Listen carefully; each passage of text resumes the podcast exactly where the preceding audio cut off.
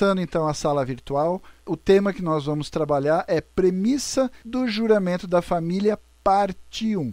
Eu já vou virar para a próxima tela, aonde a gente vai fazer uma introdução de todo o conteúdo. Obviamente é uma introdução, mas eu vou procurar pontuar tudo aquilo que nós almejamos alcançar nessa discussão, tá bom? Basicamente, todo estudo que estamos começando a partir dessa sala virtual e que vai se suceder ao longo de várias outras na sequência, vem a partir do livro Valores da Família Verdadeira. São dois autores, John Pak e Andrew Wilson. Eles pegaram o juramento da família baseado nas palavras dos verdadeiros pais e outros momentos aonde ele fez alguma referência, alguma descrição mais detalhada do juramento e aí foi elaborado esse livro que vem como, na verdade, um esclarecimento, uma orientação, uma elucidação do significado daquelas palavras que nós recitamos e que precisamos, por conseguinte, também compreender o seu significado e a sua profundidade. Já fica aqui um parênteses: esse livro está disponível para você, você pode acessar e fazer o download dele. Ele está lá disponível no site unificacionista.com, tá bom?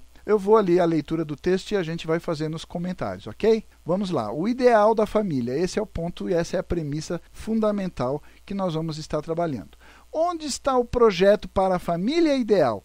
A partir da perspectiva bíblica, Deus criou a família como a instituição humana primordial.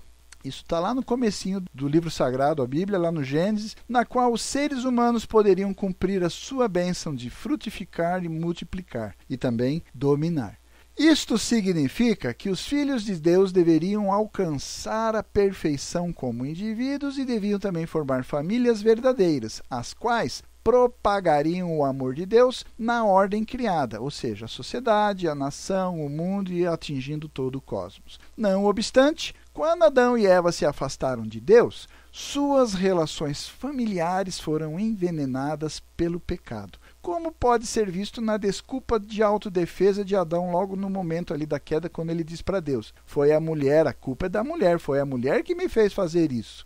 E este par disfuncional, esse casal cheio de problemas, incapacitados para aquele momento de vida conjugal que eles iniciaram precocemente, acabaram gerando filhos, Caim e Abel que a gente também conhece a partir dos clássicos lá do Gênesis, que acabou culminando com o assassinato, né? cometeram o grande primeiro assassinato da história humana, já na primeira família, sobre a qual Deus planejava, Deus ansiava realizar o seu ideal. As famílias da humanidade então se tornaram disfuncionais desde então. E a grande demanda de todas as religiões, a grande busca, o grande propósito das religiões, de todos os pensamentos, filosofias, enfim, todas as sociedades em determinados momentos da história, em todos os momentos da história e em todos os lugares desse planeta, sempre almejaram e vislumbraram a família como uma base, como um alicerce, como uma célula fundamental através da qual os demais escopos da vida humana poderiam ser adequados. Então aí é importante, por conseguinte, a gente entender qual é o ideal da família. Sendo essa instituição tão importante para religiões, para filosofias, para culturas de diferentes momentos da história, pensadores de diferentes momentos da história, a grande questão é se tantas pessoas se debruçaram sobre o tema da família, dedicaram atenção e valorizaram a importância da família, a grande questão é por que é que ainda as famílias da humanidade permanecem disfuncionais? E como a gente pode apresentar um modelo, um rascunho, é, um esboço de um ideal de família para sanar essa grande demanda, essa grande ansiedade do ser humano.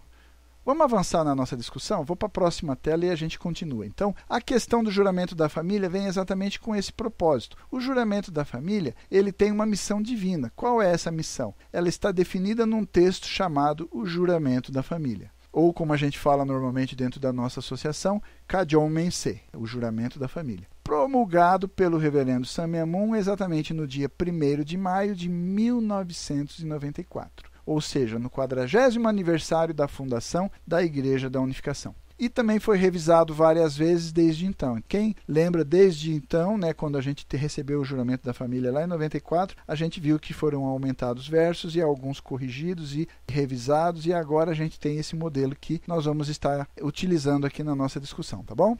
Seguindo ali, então, ele revela os propósitos que todas as famílias devem se esforçar para cumprir. Seus oito juramentos fornecem um plano detalhado para cada família se tornar uma família verdadeira. Então são versos que é meu conhecimento, é do seu conhecimento, é do nosso conhecimento, versos curtos, algumas frases constantemente repetidas em todos eles e que nós precisamos entender que esse conteúdo, e é isso que nós vamos fazer nos estudos da sala virtual ao longo de todo o conteúdo do livro, tá bom? Então nós vamos estudar esse conteúdo, vendo, enxergando nele exatamente isso, um norte. É norte para onde aponta esse projeto, esse plano está detalhado para que cada família, para que a minha família, para que a sua família, para que a nossa família possa se tornar uma família verdadeira. Então a gente pode dizer que nesse ano, na sala virtual, o Ministério da Família Verdadeira vai fazer um trabalho muito claro, muito direto, muito objetivo no sentido de definir com clareza, de forma detalhada, esse plano para as nossas famílias se tornarem famílias verdadeiras, tá bom? Avançando para a próxima tela, vamos falar agora sobre a premissa do juramento da família. Basicamente, na sala virtual de hoje e na próxima sala virtual, nós vamos debater isso. Eu não vou entrar detalhadamente ainda em cada um dos juramentos, mas o importante é você entender a premissa, a ideia central em torno da qual todo juramento, todos os oito versos do juramento giram. Então, essa é a premissa que está aí na sua tela. Vou ler e a gente vai comentando. Então, basicamente, ali em coreano ele diz assim: Chon ilguk chuin urika jonum cham saranul chun shin hago. E aí, no finalzinho, ele diz mense hanaida. Em português, logo abaixo, né, para nos ajudar, está a tradução, ou seja, nossa família, como dona do Chonyuguk, ou na tradução mais ao pé da letra para o português, como dono da nação de paz e unidade cósmica, centrado no amor verdadeiro ou centralizado no amor verdadeiro, jura, que é exatamente a parte final ali, mense hanaida, é o verbo jurar. Então nós vemos aí a premissa que nós precisamos observar. Por que eu estou dizendo premissa? Porque em todos os oito versos do juramento essa frase se repete. Em todos diferentes temas são apontados e a gente vai ao longo aí do nosso estudo detalhar cada um deles, mas o que nós queremos agora é mostrar para você que nós temos uma premissa. Qual é a premissa? A premissa é essa aí. Todos os juramentos repetem. Nossa família. Esse é um ponto importante que nós precisamos entender. Outro ponto, Chonyuguk, ou Nação de Paz e Unidade Cósmica. Efetivamente, o que é isso daí? O que quer dizer? Repetimos oito vezes ao longo da recitação do juramento e nos seus oito versos a gente fala isso. Mas o que isso significa? Outro ponto, centrado, centralizado no amor verdadeiro. De fato, meu irmão, de fato, o que quer dizer isso, centrado no amor verdadeiro? É uma frase muito curta, mas que eu vou mostrar para vocês. A gente vai dedicar uma sala virtual inteira para debater o que ele realmente quer dizer com isso. Porque se eu entender isso, a partir de então, entendida a premissa, todos os demais versos vai ficar muito mais fácil quando a gente começar a estudar o verso 1, o 2, o 3 e assim sucessivamente. Você, eu, nós vamos perceber que existe muita clareza, existe uma lógica, existe uma metodologia para que a gente possa consumar, para que nós possamos realizar, para que nós possamos substancializar e concretizar cada um daqueles juramentos, para que eles não caiam simplesmente numa recitação que às vezes sai da nossa boca de forma decorada, mas que faz muito pouco sentido na minha vida prática. Como realmente afeta isso na minha relação com o meu irmão, com a minha esposa, com os meus filhos, na minha comunidade religiosa, no trabalho, com os meus amigos, superiores, colegas e subordinados e assim sucessivamente. E por fim, a palavra mais importante, que também é premissa do juramento da família, menserrana Naidá, ou seja, eu juro, nós juramos, eu estou me comprometendo. O que realmente significa essa palavra em coreano? Porque muitas vezes assim, às vezes a gente simplesmente pega e traduz para o português e tem aquele conceito muito superficial do significado das palavras. A palavra mais perto que Mense Hanaidá a gente pode colocar em português seria jurar. Verbo jurar. Eu juro, tu juras e assim sucessivamente. Mas a grande questão é, de fato, na prática, na nossa lógica, na nossa teologia, no pensamento e no ideal da família verdadeira, o que de fato eu estou fazendo quando eu digo no juramento, eu juro. Ok? Você nunca pensou sobre isso ou você já parou para pensar? Já pensou para si? Você já parou para se perguntar? é importante e a gente vai fazer esse estudo, tá bom? Então, basicamente é isso. Nós vamos trabalhar então em cima da premissa, tá bom? Avançando aí para a próxima tela a maioria das famílias tem pouco senso de propósito. A maioria, se você olhar as famílias que são constituídas no mundo secular, basicamente qual é o seu objetivo? Ah, nós nos casamos porque nós nos amamos. Qual é o objetivo? Não, nós estamos trabalhando para comprar uma casa. Depois queremos concluir o curso superior, ter um bom emprego e aí na sequência, obviamente, virão os filhos aos quais nós deveremos prover com alimento, com vestuário, também educação, às vezes remédio e assim sucessivamente. Olha só, parece um propósito muito elevado, uma coisa muito restrita, muito é, limitada. É um universo muito pequeno chega a ser é, mesquinho se a gente não levar muito para o lado pejorativo a palavra que eu acabei de usar, tá bom? Não há nenhuma declaração de propósito, não há nenhuma declaração de missão que venha com a família. Com aquele propósito, ah, eu vou me casar, eu quero me casar, eu quero encontrar um esposo, eu quero encontrar uma esposa que me ame, que eu possa amar e que a gente possa ser feliz. Basicamente é isso e que na verdade, apesar de ser muito bonitinho, é muito teórico e muito pouco pragmático. A gente muito raramente consegue visualizar isso na prática ao nosso redor, não é verdade? O estudioso em ética Stephen Covey, ele encoraja as famílias a se sentarem juntas e escreverem uma declaração de missão familiar. Olha que coisa interessante. Entretanto, antes de tirarmos nossas próprias conclusões, não seria mais sábio perguntarmos para Deus, que criou essa instituição, a família, sobre qual seria, meu pai, esse seu propósito para criar essa instituição? De fato, o propósito de Deus para a família é mais elevado e mais radiante do que a maioria, se não a totalidade das pessoas já pensou. Interessante, né? Essa reflexão. Vamos seguindo aí para a próxima tela. Então, o que é a família? O que constitui de fato uma família? Basicamente, a palavra coreano para família é kajon. Então, quando a gente fala lá kajon mense, tá claro, né? Kajon é família, mense, juramento. Então, juramento da família. Kajon, a palavra em coreano, significa família, que basicamente tem o seguinte sentido: muito mais do que apenas um pai, uma mãe e os seus filhos esse é o modelo clássico que vem à sua mente quando você fala de família. Hoje, apesar disso, nós vemos aí na prática outros modelos e outras estruturas de família, essas histórias de famílias trapezoidais e tal. Mas enfim, nós estamos falando daquele modelo que está lá no livro do Gênesis, a partir do projeto inicial. Nossa família nuclear contemporânea, um produto da vida urbana industrial, tirou da família muito da sua riqueza e significado original. Então é nesse ponto que eu toquei ali agora há pouco, falando, por exemplo, dessas ideias sobre família trapezoidal e etc, etc, etc. Não cabe aqui essa discussão no momento.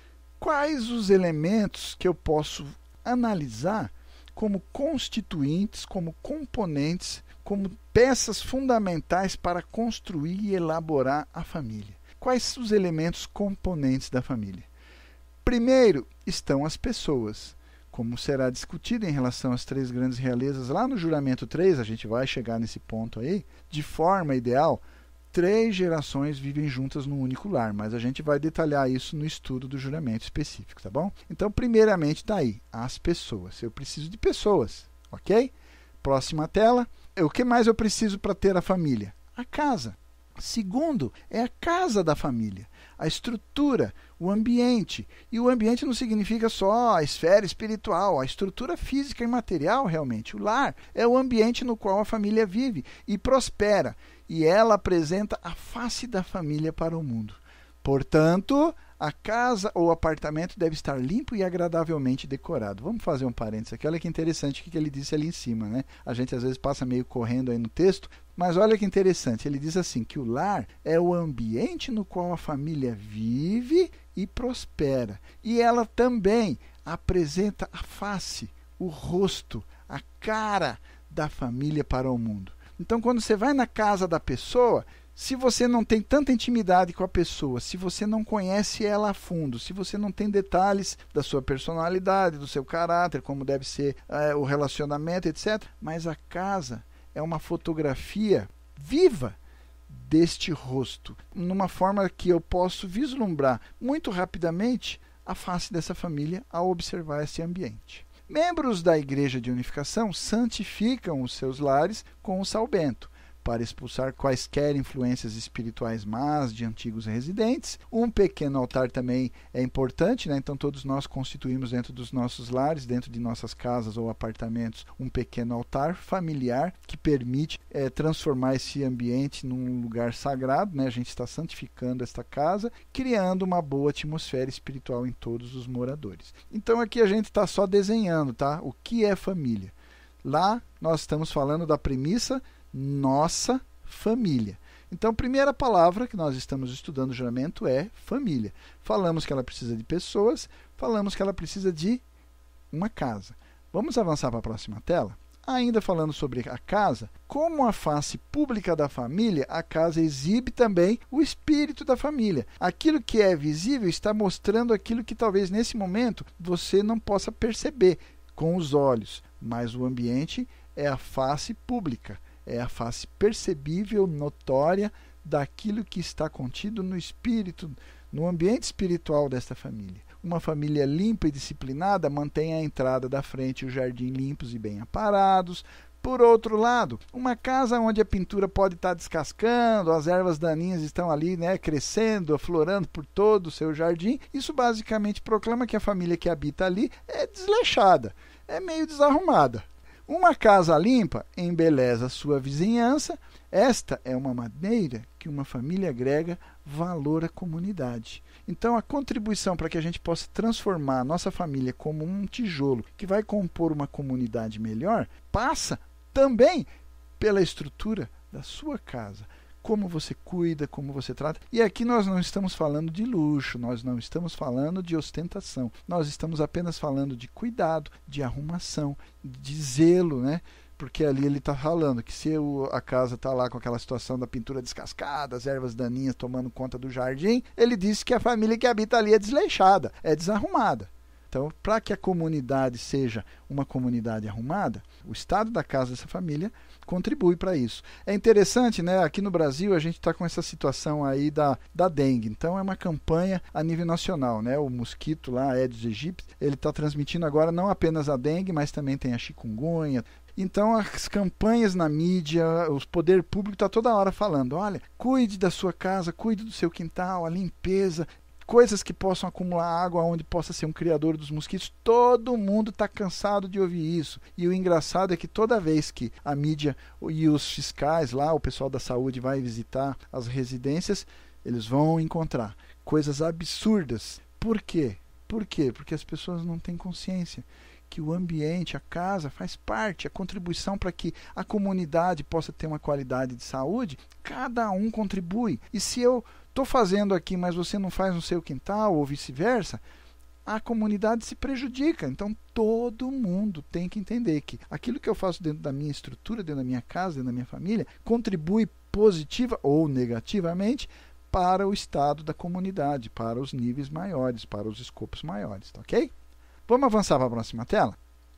Ainda falando sobre a casa, olha que interessante. Toda casa deve ter uma área pública onde a família pode receber os convidados. Então, a sua casa, obviamente, a minha casa, a nossa casa, sempre tem uma área privada. Você tem o um dormitório, onde é o seu lugar particular, onde você vai lá, estuda, você repousa, tem a vida conjugal também no seu dormitório. Os filhos também não gostam nem às vezes que os pais entrem no, no quarto deles. Enfim, tem áreas privadas, áreas particulares. Mas a casa tem que ter um lugar público, onde você possa receber pessoas, onde você pode se relacionar com pessoas, onde você possa manter esse laço de afeto, de companheirismo e de compartilhar com outras pessoas. Até mesmo um apartamento muito pequeno e humilde deve ter também uma pequena área onde é, os convidados possam ser recebidos de forma confortável, não luxuosa, tá bom? Não entenda e não vá para o lado do materialismo. Nós estamos falando conforto, não estamos falando ostentação e luxúria, tá bom?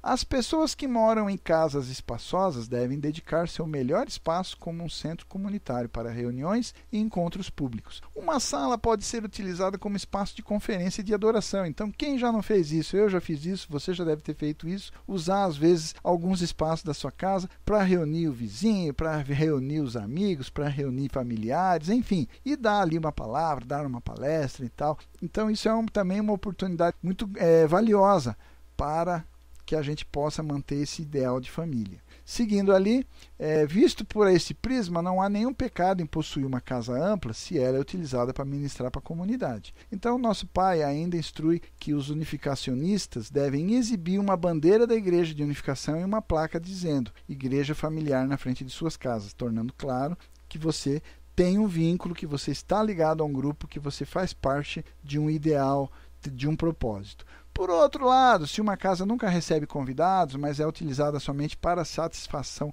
particular e privada da família, a própria casa vai protestar que ela não é permitida cumprir o seu propósito, ela está sendo bloqueada, você está bloqueando o propósito da sua existência. Interessante, né? Avançando para a próxima tela. Além das pessoas e da casa, também existe na estrutura da família terra, propriedade, também às vezes pode ter, e a maioria de nós temos, animais de estimação. Então, o terceiro e quarto elemento da família é a propriedade e a terra. Como a casa, nossa terra, não deve beneficiar somente a própria família.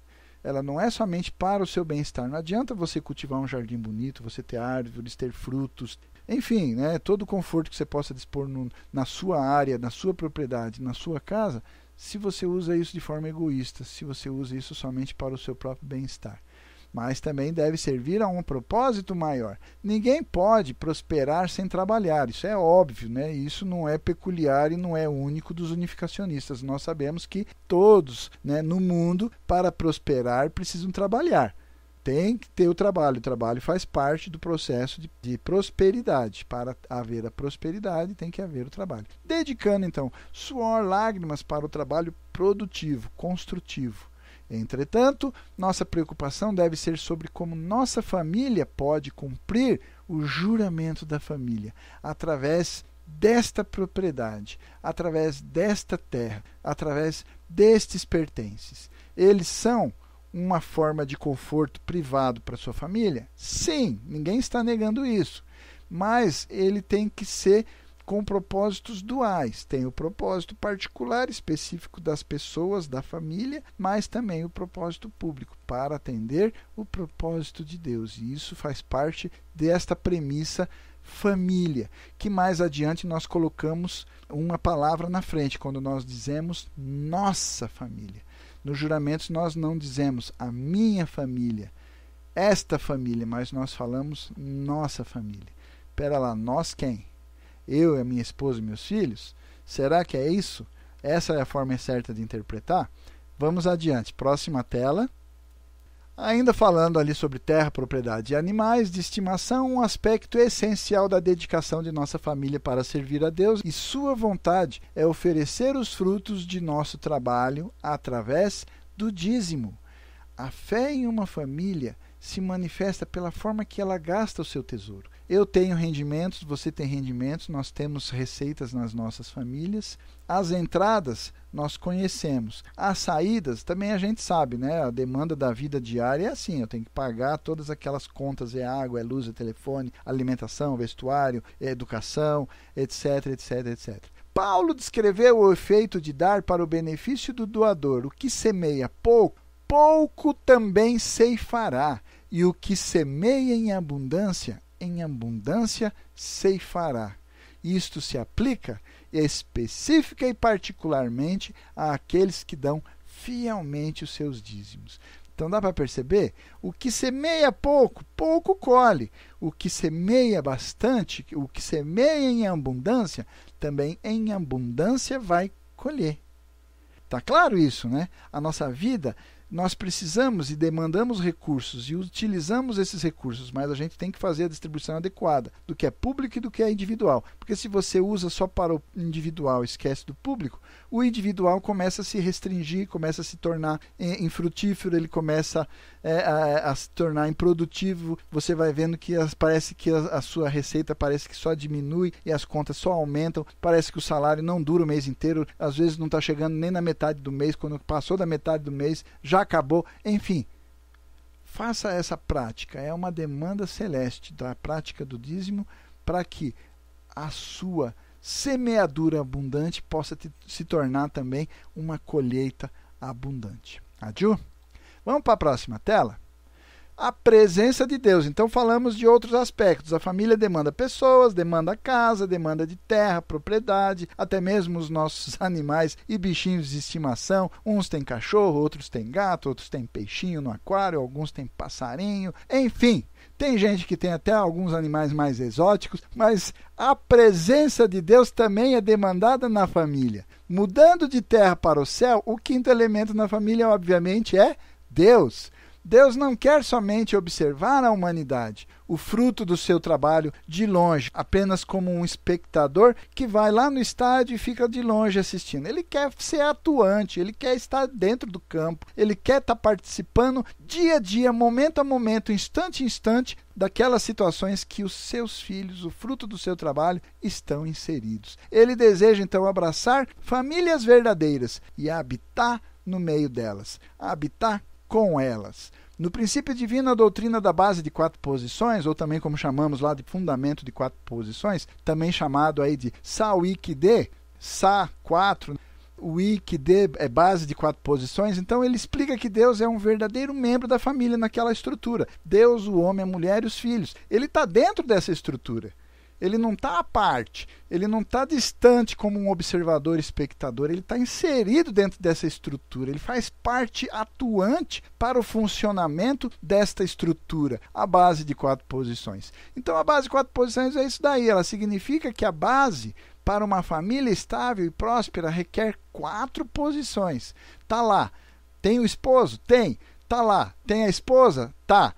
Tem os filhos? Ok. Mas também tem Deus, membro atuante, posição preponderante, proeminente, protagonista dentro desta estrutura.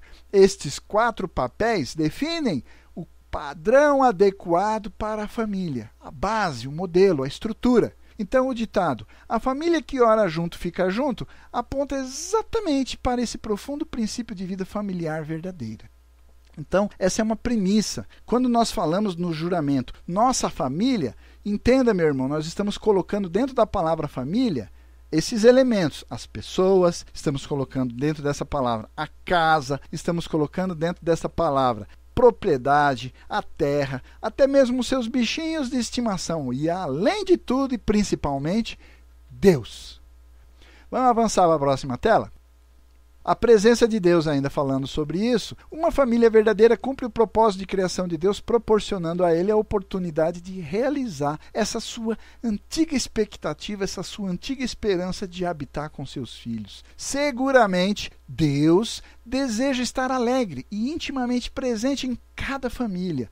Ela começa com o casamento, o qual é a trindade de Deus, esposo e esposa. Então, diferentemente de todos os modelos de casamento do mundo secular, e esse é o diferencial. Se você tinha dúvida, se você nunca pensou, se você ficava analisando, poxa, nós casamos, todo mundo aí do mundo secular se casa. O homem se casa com a mulher, todas as igrejas e até mesmo as pessoas que não estão ligadas a uma igreja também se casam qual é o diferencial do casamento e da família unificacionista? Porque no casamento da família unificacionista estão se casando três pessoas. Você está casando o esposo e a esposa e Deus junto. Deus está no meio ele vai estar no meio, ele sempre tem que estar no meio. A presença de Deus tem que ser constante. Deus habita no centro da sua união conjugal, meu irmão, e participa na concepção de seus filhos. Maiores detalhes a gente vai falar mais adiante, mas eu acho que somente essa linha está muito clara. Deus habita no centro da sua união conjugal e participa atuantemente, proeminentemente na concepção, geração e na estirpe dos meus, dos seus, dos nossos filhos e filhas, tá bom? À medida que os filhos crescem através das quatro grandes realidades do coração que nós vamos estudar mais adiante, de forma detalhada, ele vai experimentar o amor de filhos, também o amor fraternal, o amor conjugal e, por conseguinte, o amor paternal. Eles estão sempre dando e recebendo amor com Deus. Cada tipo de amor tem uma qualidade diferente, ressoando com um diferente aspecto do coração divino. A gente já discutiu isso no estudo do livro Educar para o Amor Verdadeiro, mas adiante nos nossos estudos deste livro, nós vamos novamente abordar estas quatro grandes realidades do coração, ok? À medida que a família cresce cada vez mais perfeita, Deus, por sua parte, também experimenta um tipo de crescimento. Deus se deleita em experimentar a sua manifestação se desdobrando nesta família que encarna a sua natureza. Então, famílias verdadeiras que realizam a base de quatro posições podem experimentar esta profunda e íntima comunhão com Deus com uma alegria e um deleite eterno e absoluto. Vamos para a próxima tela? A família presença de Deus ainda. Reconhecemos a presença de Deus então em nossas famílias de muitas maneiras. Quando acordamos de manhã, antes de comer as refeições, antes de ir para a cama, nós temos a tradição de saudar aos nossos pais celestiais. Toda vez que entramos em nossa casa, nós também saudamos aos pais celestiais. Nossa casa pode ter uma sala de oração ou pelo menos um altar. E se não, também uma foto num lugar ali proeminente, logo de acesso, que você possa já na entrada e sempre na saída fazer a sua saudação. Ao orar, compartilhamos também nosso coração com os pais celestiais e damos graças, manifestamos nossa imensa gratidão, nossa infinita gratidão pela sua ajuda, pelas infinitas bênçãos, pelo apoio que a todo instante ele tem derramado sobre nós. Estamos confiantes de sua inspiração e força interior isto é particularmente assim quando nós dedicamos a nós mesmos para a obra de Deus em nossas comunidades. E isso é um dar e receber automático. Você pode ter confiança, meu irmão, que você vai ter inspiração, que você vai ter força interior a partir do momento que você se dedicar para a obra de Deus na sua família, na sua comunidade e assim sucessivamente. Avançando para a próxima tela suporte espiritual. Então, dentro da família, todos esses ingredientes, mas tão importante quanto os demais itens está o suporte, o apoio, a base espiritual. Então, o sexto e sétimo grupos de participantes da nossa família são os antepassados no outro lado, né, no outro lado, ou seja, nossos antepassados que já estão vivendo apenas no mundo espiritual, e também os demais seres espirituais, o mundo angelical, os anjos, que são o nosso suporte, trabalham com essa, com essa missão de nos apoiar. Cada família se estende verticalmente através de gerações, os pais, os avós, bisavós e assim sucessivamente. E ao menos sete gerações de antepassados, anote aí no seu caderninho. E ao menos sete gerações de antepassados vão estar exercendo influência espiritual direta, direta para o bem ou para o mal, ok? Alerta, alerta para esse detalhe. Visitando a família em espírito, eles vêm buscando cumprir seus assuntos inacabados na terra. A este respeito, estamos numa posição de ajudar, de restaurar, através do processo da ressurreição da volta, os nossos antepassados. Enquanto exercitamos cuidadosamente o discernimento para saber se suas influências mentais elas são para o bem benéficas ou para o mal prejudiciais, na Coreia tradicional, como em muitas culturas, as famílias saúdam seus antepassados todos os dias e vivem com a atitude de dedicação filial a sua memória. E essa é uma prática que nós demandamos em nossas vidas. É preciso, é necessário aprendermos, não faz muito parte da nossa cultura ocidental, mas através do entendimento do princípio divino, quando estudamos lá no capítulo da ressurreição, principalmente no que tange a ressurreição de homens espirituais através da volta, é importante então nós adotarmos e praticarmos na estrutura da nossa família, adotarmos essa prática. E a gente está comentando isso porque esse item também faz parte da palavra família. Então, quando você, quando eu, quando nós juramos lá nossa família, entenda, dentro da palavra família estão incluídos as pessoas, a casa, a terra, a propriedade, os animais de estimação, a presença de Deus e também todos os antepassados e o mundo espiritual que nos acompanha cotidianamente. Beleza? Avançando para a próxima tela, os espíritos guardiões que protegem a casa e o lar nas culturas tradicionais são seres angelicais. Eles ainda estão conosco hoje, embora muitas pessoas modernas tenham tentado bani-los de suas mentes. Toda pessoa tem guias angélicos, cuja missão é ministrar a ela, orientar para a salvação e a maturidade do espírito, o crescimento espiritual prontos a qualquer momento, eles estão buscando formas para servir, por isso devemos chamá-los frequentemente e pedir por sua ajuda, por sua luz, pela sua orientação. Contudo, devemos assumir que os anjos são tão sábios e sabem tudo sobre nós. E, portanto, eles vão automaticamente indicar nosso caminho próspero ou mostrar o nosso curso de ação. Eles precisam da nossa direção como seus parceiros tipo sujeito. Portanto, devemos verbalmente, eu vou repetir, tá bom? Portanto, devemos verbalmente, não adianta só ficar pensando, fazendo meditação. Você precisa verbalizar, chamando-os, comandando-os. Anjos e bons espíritos fornecem uma grande fonte de poder e sabedoria. Eles estão constantemente enchendo nossa vida com inspiração e nos orientando através dos nossos passos para que possamos cumprir grandes coisas. Devemos frequentemente reconhecer então a sua ajuda e manifestar gratidão por essa ajuda recebida. É, na próxima tela, assim a família é uma comunidade que abrange céu, pessoas e a terra, três dimensões entrelaçadas. Então, na somatória de tudo isso que nós falamos, fechamos o nosso conceito de família, tá bom? Na Bíblia é dito que a família de Adão vivia com Deus numa terra frutífera com animais e anjos. Beleza? Então é os detalhes que nós fizemos aqui, o detalhamento que a gente fez agora, exatamente esclarece o significado dessa situação onde Adão vivia com Deus numa terra frutífera com animais e anjos. Nossa família, então, é um pequeno Éden no qual se pode realizar as três grandes bênçãos de Deus, né? frutificar, multiplicar e dominar, o Gênesis 28, 1, 28. Estas são, primeiro, a perfeição do caráter individual, quando cada membro da família cresce na direção da unidade com Deus. Segundo, multiplicação através dos relacionamentos de amor com os pais, irmãos, cônjuges e filhos, ou seja, as quatro realidades do coração. E terceiro, domínio quando exercemos a criatividade ao cuidar da nossa casa, cuidar do jardim, cozinhar, limpar, fazer do nosso lar um lugar de beleza e abundância. Tá bom? Então, resumindo aquilo que a gente falou até agora. Então agora vamos à grande questão. Nós entendemos o significado de família. Então quando eu, quando você, quando nós formos recitar o juramento da família, logo no começo de todos eles, você pode pegar o juramento da família aí na sua mão. Você tem o aí à mão? Pode olhar lá, desde o primeiro até o oitavo verso, tá lá a primeira frase: nossa família. Então quando você falar a família, você já sabe que nessa palavra estão embutidos pessoas, a casa, terra, propriedade, os animais, Deus e os antepassados e também o mundo angélico, tá bom? A grande questão agora é nossa, nossa família. O que eu quero dizer por nossa?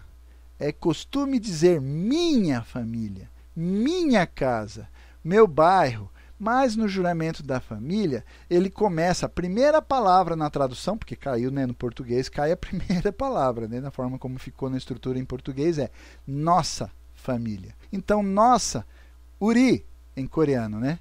Você pode olhar lá no juramento em coreano, ele já vai estar lá no segundo, né? Ele fala lá Chonilguk Uri Kajon, nossa família. Então ele já aparece mais adiante, né? Chonilguk Chuin Uri Kajon. Então ele já fala nossa família. É o idioma padrão coreano. O usual é que meu e minha normalmente enfatiza o sujeito individual. Ele coloca, restringe bastante o escopo daquilo que eu estou falando.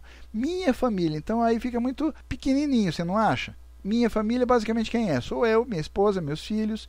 Talvez eu possa até estender a minha família um pouquinho mais ampla aí, né? Tá, então tenho que dizer minha família, o meu irmão, a minha cunhada, a avó, o cunhado, a sogra, o, o sobrinho. Mas normalmente nós usamos minha num escopo bastante restrito. Mas em coreano, a palavra que nosso pai colocou é nossa. Ou seja, o objetivo é enfatizar o todo dizer nossa família basicamente nos lembra que a família vive ou sofre sempre em conjunto. É um grupo unido, várias pessoas que formam uma unidade. Eu não posso separar a minha fortuna da fortuna da minha família. O meu destino é o destino da minha esposa e dos meus filhos. O destino da minha esposa faz parte do meu destino e dos meus filhos. O destino dos meus filhos faz parte de minha vida e da vida da minha esposa. Então dá para perceber? como ele vai abrangendo e englobando âmbitos, escopos maiores. Vamos avançar para a próxima tela para melhorar esse conceito? Por outro lado, então, dizer nossa família implica que ela não é somente minha posse. A família pertence a todos os seus membros. Meu próprio ser está ligado com a fortuna de todos os demais. A família fornece, por conseguinte, a matriz na qual eu existo, o todo a qual eu pertenço. Ela define o espaço social tridimensional de uma pessoa, com seis direções: os pais acima, os filhos abaixo, esposo à direita, esposa à esquerda, irmãos mais velhos na frente, irmãos mais jovens atrás. Na família, um ser humano basicamente experimenta a lei universal que toda entidade no cosmos encontra a sua localização e propósito em relação ao todo mais amplo. Então, qual é a minha posição? Eu preciso de um referencial. Né? Quando você pega, por exemplo, no grande mapa, né? você pega o globo, qual é a posição geográfica? A pessoa vai fazer lá, que é o georreferenciamento, latitude, longitude, então ele faz várias análises em relação a posicionamento norte-sul, leste-oeste, e esse georreferenciamento te coloca numa determinada posição. Assim somos nós também seres humanos, dentro dessa grande estrutura humana, dessa grande família humana. Qual é o meu georreferenciamento em relação às pessoas ao meu redor? Por isso eu não tenho como fazer outra forma de se manifestar a palavra família a não ser dizendo nossa família. Simples assim, tá bom? Avançando para a próxima tela. Os seres humanos foram criados para encontrar força, solidariedade mútua e cooperação, pertencendo obviamente a um todo maior. A afluência de hoje permite que muitas pessoas se estabeleçam como individualistas, Contudo, isto é um afastamento do propósito de Deus. Então, às vezes, as pessoas hoje, por causa da vida um pouco melhor, mais abastada, com mais recursos, né? comparado como era antigamente quando nós vemos os nossos pais, os nossos avós, eh, as dificuldades que eles enfrentavam, as, as precariedades da vida, né? um transporte como era antigamente, a comunicação como era antigamente, a alimentação como era antigamente. Hoje a afluência da vida moderna, nós temos ferramentas de comunicação, aqui a sala virtual é uma prova disso, telefone celular, internet, é, automóvel, avião, enfim, a afluência do mundo atual muitas vezes colocam as pessoas vivendo de forma individualista, indo frontalmente contra o propósito original de Deus. Os seres humanos foram criados como seres sociais, para o propósito do amor. Aí o sujeito pega o celular e cria um grupo no WhatsApp e se comunica com 50 pessoas. E na verdade ele não tem amizade com nenhuma delas. Ele não conhece o rosto dessas pessoas, às vezes ele nunca viu aquela pessoa. E assim é no Facebook, e assim é em todos os grupos de relacionamento social, que às vezes acaba simulando uma, uma proximidade, mas que de fato colocam as pessoas muito distantes umas das outras. Não é verdade? Deus, que é amor e busca sempre amar, criou os seres humanos para viverem e prosperarem como seres sociais, em famílias, unidas pelo amor. Ok? Avançando para a próxima tela, na Bíblia Deus se refere a si mesmo como nós. Vocês já tinham visto isso? É interessante porque quando você lê a Bíblia, quando você pega a Bíblia na sua versão original, a referência que se faz a Deus é Elohim, né? Toda vez que aparece a palavra Deus na Bíblia no seu idioma original, a referência a Deus é Elohim. E Elohim é uma palavra no plural, que basicamente, se fôssemos traduzir ao pé da letra, a gente diria deuses. E é engraçado porque na tradução ficou no singular, é Deus, um, um Deus, o Deus uno, onipotente, onip... mas a palavra em si a gente já está deturpando porque é Elohim, é plural é nós. Por isso nós corrigimos, e agora inclusive o juramento está corrigido, nós não falamos mais Deus no juramento, nós falamos pais celestiais. Ou seja, Deus não é eu, Deus é nós. Como na criação, quando ele disse: façamos o homem a nossa imagem e semelhança. Isso aponta para a natureza do Deus plural, do Deus Trino, que engloba a família, a comunidade dentro da sua unidade. Jesus também falou: Eu estou no Pai, vós em mim e eu em vós, mostrando também essa unicidade de vários eus juntos, formando um nós, formando um todo mesmo um indivíduo é parte de um nós através de sua conexão com o Criador. Consistindo da triunidade de Deus, mente e corpo, cada indivíduo participa em um nós vertical que reflete a imagem da Trindade. Essa é a nossa natureza humana, nascida de Deus, que floresce nas múltiplas relações horizontais da família e da comunidade. Solidariedade familiar, o senso que pertencemos à nossa família, traz os seres humanos mais perto de refletir de fato e de forma perfeita a semelhança, a imagem de Deus, os Pais Celestiais. Beleza? Na próxima tela, a gente diz o seguinte: portanto, é significativo dizer nossa família e afirmar que minha identidade é mais do que apenas o eu individual. Minha verdadeira identidade está ligada em amor com todos os membros da minha família e, por extensão, minha comunidade, a minha nação e também o mundo todo. Então, nossa família é mais do que uma seleção de indivíduos. Você não está segregando as pessoas. Ah, não, essa pessoa sim, esse não. A regra nossa família não é condicionada. Ela não tem condicionamentos, ah, dependendo da raça, dependendo da cultura, dependendo da classe social. Da... Não. Não faz essa seleção. O amor nos une em unidade. Não é mais eu, mas nós, que nos colocamos juntos diante de Deus, oferecendo o nosso juramento. Por isso, no português ficou muito convenientemente logo no início da frase nossa família, e aí vai o juramento, todos os versos, ok? Avançando para a próxima tela, vamos falar um pouquinho rapidamente aqui sobre juramento. Aqui é um pouco mais rápido, então não vamos nos estender, só para a gente entender essa conjugação. Né? No coreano, você vai ver em todos os oito versos, o verbo sempre vem no final. Então você vai ver que sempre os juramentos terminam lá em men, se, hanaida. Juro, você está jurando. Juramento é o cerne, é o centro, é o núcleo, é o âmago da oração. Na oração nós encontramos o Deus inefável e aproveitamos o calor do seu amor. A oração purifica os nossos espíritos e o recarrega com o fogo do divino. Podemos agradecer a Deus por suas bênçãos, nos arrepender por os nossos pecados, clamar a Deus por sua ajuda, ouvir a partir da sua sabedoria. Tudo isso dentro da nossa oração ou como também chamamos atualmente, o nosso relato, quando relatamos a Deus.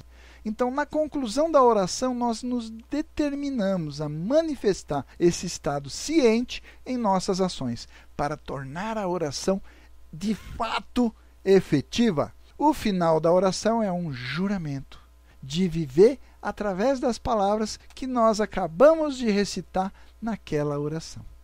Deu para perceber?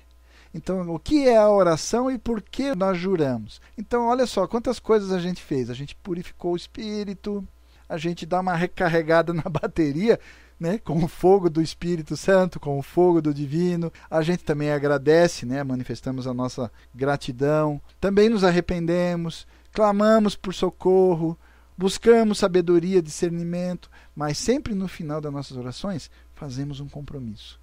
E por conseguinte, Ficou claro para você, meu irmão, o que é o juramento da família? É uma oração.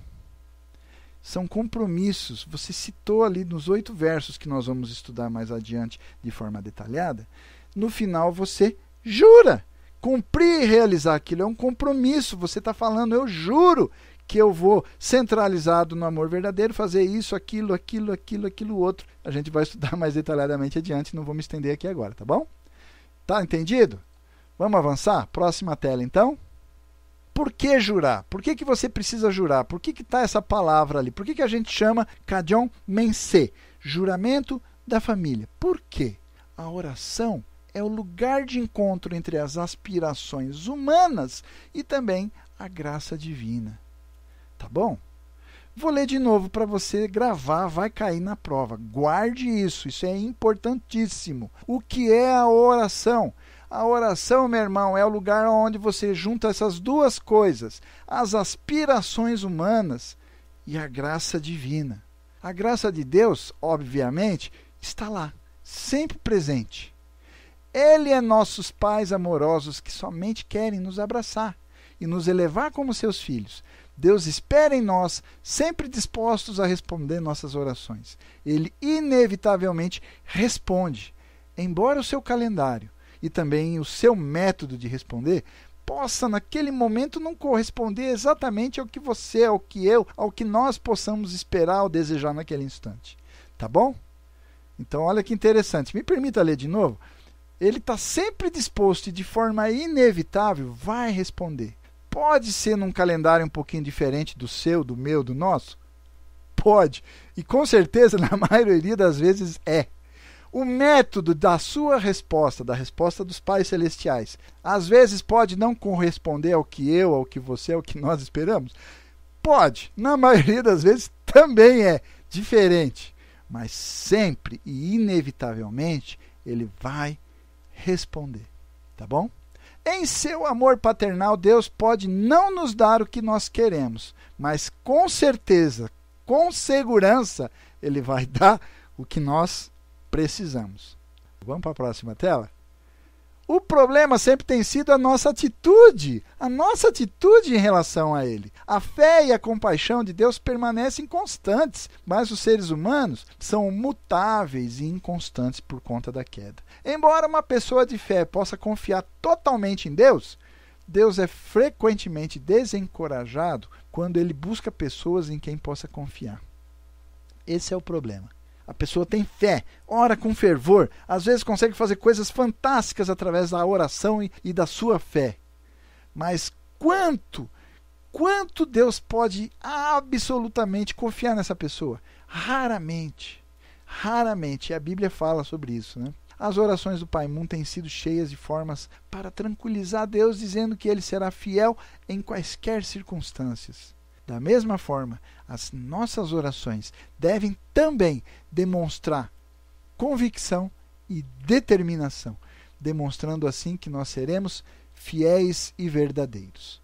Na próxima tela, assim, juramento então é o pináculo, é o ápice da oração. Podemos ter muitos fardos pessoais para compartilhar com Deus na oração, normal, mas no final, as palavras que Deus de fato deseja mais ouvir, quais são? São as palavras de compromisso, de juramento, de comprometimento, proferidas pela minha, pela sua, pelas nossas bocas, com um coração sincero e com as mãos determinadas em realizar esse compromisso. Cada religião tem uma oração única, que afirma a essência de sua fé. Ao recitar as orações, os fiéis não somente fazem súplicas a Deus por sua graciosa e misericordiosa ajuda, eles também estão jurando a se dedicar por Deus e também obedecer e seguir a sua vontade. Na próxima tela, a aliança de Israel com Deus lá no Monte Sinai foi um juramento solene. Quando os Dez Mandamentos e as leis da aliança foram lidos lá ao povo, eles fizeram o juramento de obedecê-los em uma cerimônia solene de sangue. Todas as palavras que o Senhor tem falado, nós faremos. Isso está lá no Êxodo, capítulo 24, versículo 3. Agora a pergunta é: eles juraram. A questão é: eles cumpriram? Quando os israelitas renovaram a aliança na terra de Canaã, Josué de novo deu um passo adiante e jurou: Eu e minha casa serviremos ao Senhor. Ele jurou. Quanto tempo ele se manteve fiel a esse juramento? Vamos seguindo. Próxima tela. A oração mais importante no judaísmo, o Shema, é também uma confissão como um juramento de lealdade. Diz mais ou menos assim, está lá no Deuteronômio, no capítulo 6. Ouve Israel, o Senhor nosso Deus é o único Senhor. Amarás, pois, o Senhor teu Deus de todo o teu coração, e de toda a tua alma, e de todas as tuas forças. Isso é um juramento, isso é um compromisso. Eu vou fazer. Agora, a gente tem que fazer, né? A gente está jurando, tem que fazer. Vamos avançar. Quando muçulmanos também, eles recitam lá o Fatiha, no verso de abertura do Alcorão, lá diz assim: Em nome de Deus, o clemente, o misericordioso, louvado seja Deus, Senhor do universo, clemente e misericordioso, soberano do dia do juízo. Só a ti adoramos e só a ti imploramos ajuda. Guia-nos à senda reta, a senda de que agraciaste, não a dos abominados, nem a dos extraviados. Eles dão louvor a Deus e juram é, não adorar nenhum outro. A frase só a ti adoramos e só de ti imploramos ajuda é uma afirmação que os fiéis não encontrarão nenhum consolo no dinheiro, em qualquer outro apoio e suporte material, nem qualquer ideologia secular que negaria a reivindicação de Deus sobre suas vidas. É um juramento solene de trilhar a senda reta de moralidade e honrar o Criador a partir de quem todas as coisas boas surgem. Então dá para perceber? É, eu estou usando essas citações aí para reforçar a importância do juramento. Então, voltando ao juramento da família, na próxima tela, o juramento da família deve também ser visto nessa tradição de grandes orações públicas que definem a essência da fé. Suas palavras de abertura são: Nossa família, que jura estabelecer o reino do céu na terra, o ideal original da restauração pela terra natal, blá blá blá blá blá blá. Lembra? Não é isso que a gente fala lá e depois todos os demais versos? Nossa família, centralizada no amor verdadeiro, como dona do Tionigu que jura. E aí vem aquela. A gente lembra de tudo aquilo que a gente jurou? Você acabou de jurar. Cinco minutos depois, você está cumprindo e praticando tudo aquilo que você jurou? Entendeu? o objetivo da nossa discussão vai ser por aí, tá bom? Então a gente vai detalhar isso para a gente entender. Eu estou jurando, eu preciso entender o que eu estou jurando para entender como eu posso praticar isso. Esse é o alvo, esse é o objetivo dos nossos estudos a partir daqui, tá bom? Nós estamos falando da premissa, mas nós vamos avançar exatamente nessa direção. Pai nosso que está no céu, santificado seja o teu nome. Lá o Pai nosso. Também é um juramento. Ele está dizendo: seja feita a tua vontade, assim na terra como no céu. Venha o teu reino. É um compromisso de realização. Próxima tela. A oração do Senhor realmente tem dois juramentos. As palavras: Venha o teu reino, seja feita a tua vontade, assim na terra como no céu, que eu acabei de comentar ali. Então, eles afirmam o compromisso do fiel que vai fazer a vontade do Pai e também faz o compromisso de progredir o reino de Deus na terra, como Jesus ensinou. Buscai primeiro o reino de Deus e a sua justiça. O segundo juramento é encontrado nas palavras: Perdoa as nossas dívidas, assim como nós perdoamos os nossos devedores. Isso é um juramento, isso é um compromisso. A gente sempre pede. Perdoe as nossas dívidas, assim como nós perdoamos aos nossos devedores. Às vezes eu fico me perguntando: será que a gente perdoa mesmo? Quanto realmente a gente perdoa? Porque é muito fácil pedir em meu favor, mas quando as pessoas é, precisam do meu favor, eu tenho sido tão generoso assim, que eu me lembro daquela parábola que Jesus conta quando ele fala lá do servo que tinha uma dívida e ele vai lá e chora, pede perdão, clemência, e o Senhor acaba perdoando, e aí ele sai na rua e encontra uma pessoa que devia para ele, e aí ele queria já partir para cima e foi para cima do cara cobrando com toda a rispidez que era propício ali naquele momento, e aí, e aí o mestre acabou passando e viu, falou, mas rapaz, eu acabei de te perdoar, agora você está aí, né? Então às vezes eu fico me perguntando, quanto nós realmente perdoamos aos nossos devedores. Mas vamos lá. Toda vez que um cristão recita essas palavras, ele declara que já perdoou todos aqueles que fizeram mal a ele. Portanto, ele é digno de ser perdoado por Deus por suas próprias transgressões. Então, olha o poder da palavra. Vai avançando para a próxima tela. Eu vou finalizar a sala de hoje exatamente colocando esse, essa tela dizendo que esses são os dois temas que nós abordamos. E na próxima sala virtual, ainda falando sobre a premissa do juramento, nós vamos estudar então ali a, a expressão centralizado ou centrando no amor verdadeiro e a parte ali da nação de paz e unidade cósmica ou Choniguk. Ok? Então é isso. Eu vou passar para a próxima tela já encerrando o tema de hoje, desejando uma semana abençoada e já fazendo o nosso compromisso para a próxima sala virtual. Muito obrigado.